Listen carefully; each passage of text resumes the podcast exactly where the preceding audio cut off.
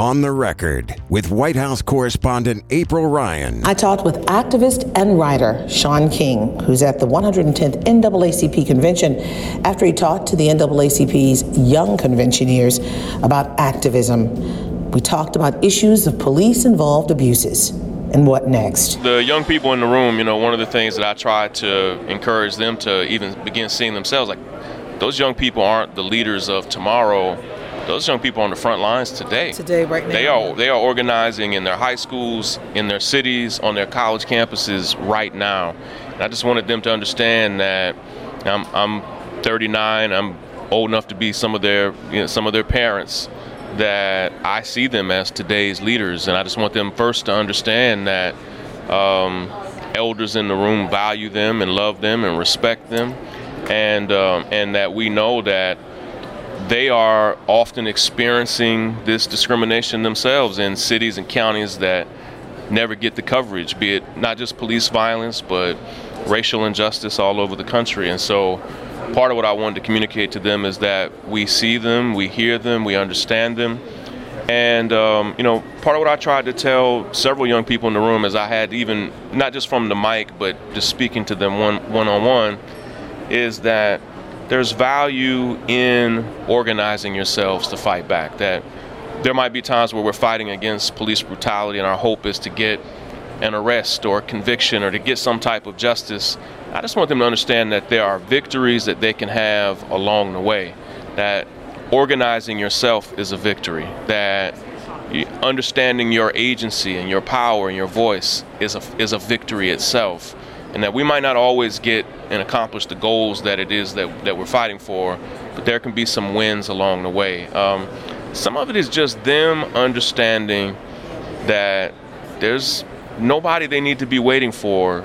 Like it's it's on it's on all of us. It's on them, and um, part of what we're also hoping to communicate to young people is just the power of collaboration. On our panel today, mm-hmm. it wasn't just a black panel. We had um, uh, a brilliant young Latina leader, uh, Christian Sensoon.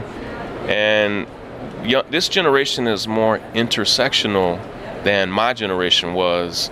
Of young people are saying, hey, we have more common problems that we understand that cross racial, uh, generational, national boundaries. And so young people are finding smart ways to to get over the things that divided us previously. So that's interesting. I mean, you said so much there, and I can pick out a lot of things out of that.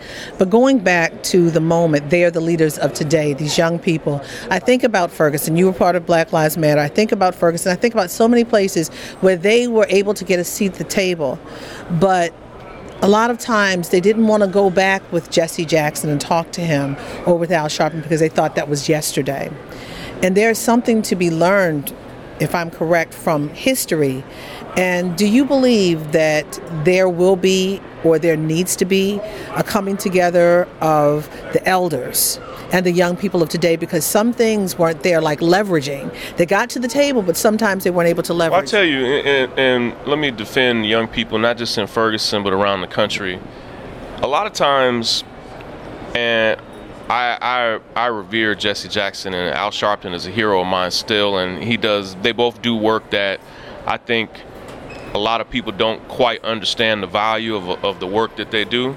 And have but, done. Yeah, and have done and continue to do. But a lot of young people today, including in Ferguson, were rejected by churches, mm-hmm. rejected by establishment politicians and so by the time Reverend Al Sharpton or Jesse Jackson or someone else showed up, these young people had already been rejected by so many other people that they had put up a barrier that made it very difficult for them to, to trust elders, not because they don't trust elders, but because they have been rejected by so many elders.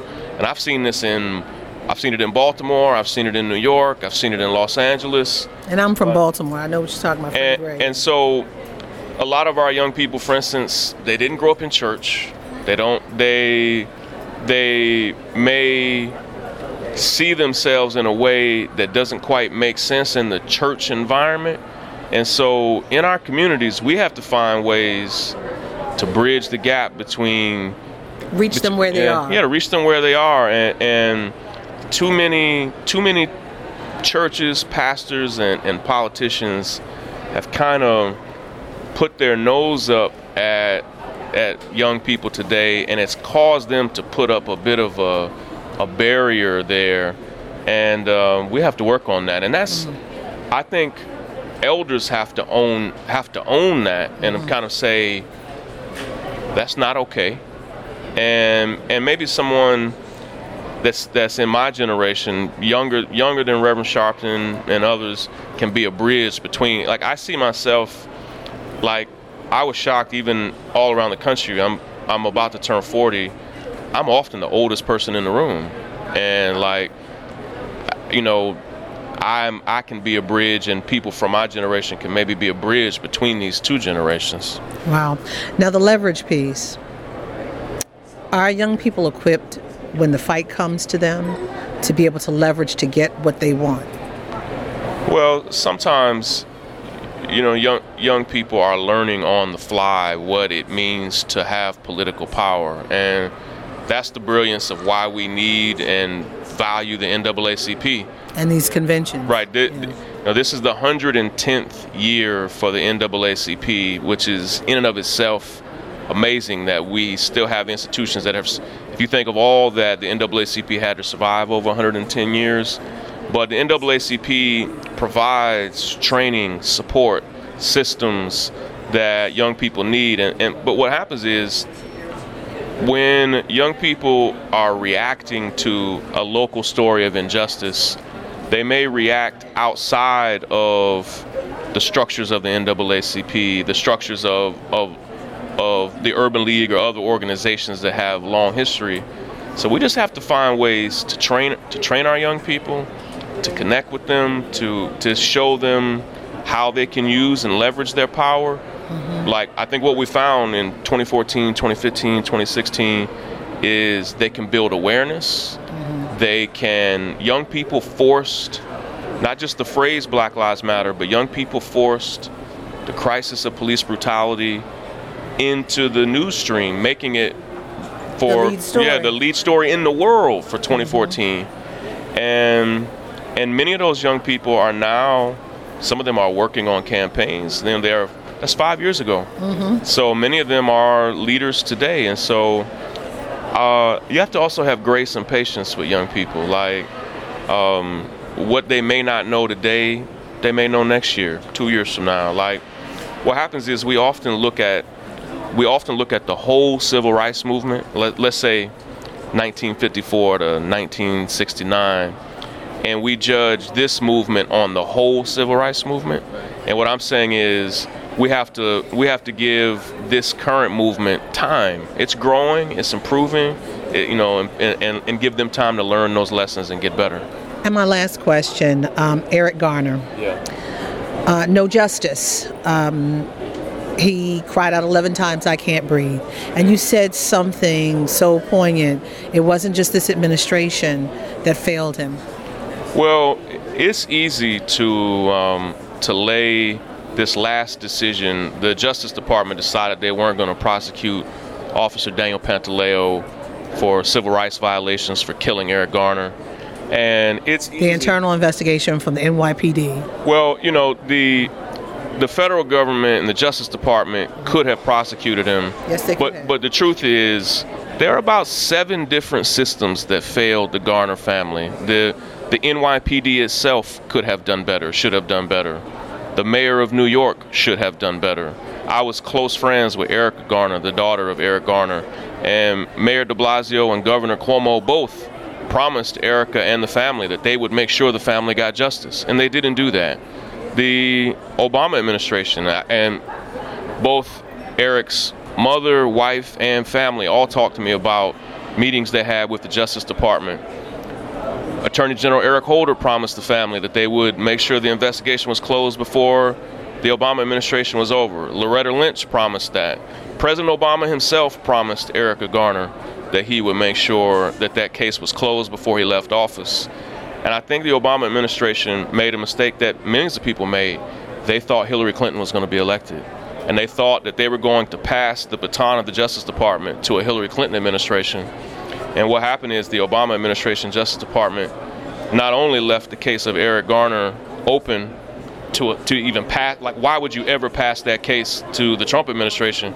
They did that for thousands of cases. They sent letters, for instance, to almost 15,000 people saying they were considering their clemency cases. But I think they thought they were going to be able to pass those clemency cases over to a Hillary Clinton Justice Department. Thousands of people that thought they were going to get justice from Eric Holder, Loretta Lynch, Barack Obama, and others, and they never got it. And so the whole system failed Eric Garner and the Garner family, the Trump administration included. But we have to we have to take a step back and say this, these weren't just conservatives who failed this family.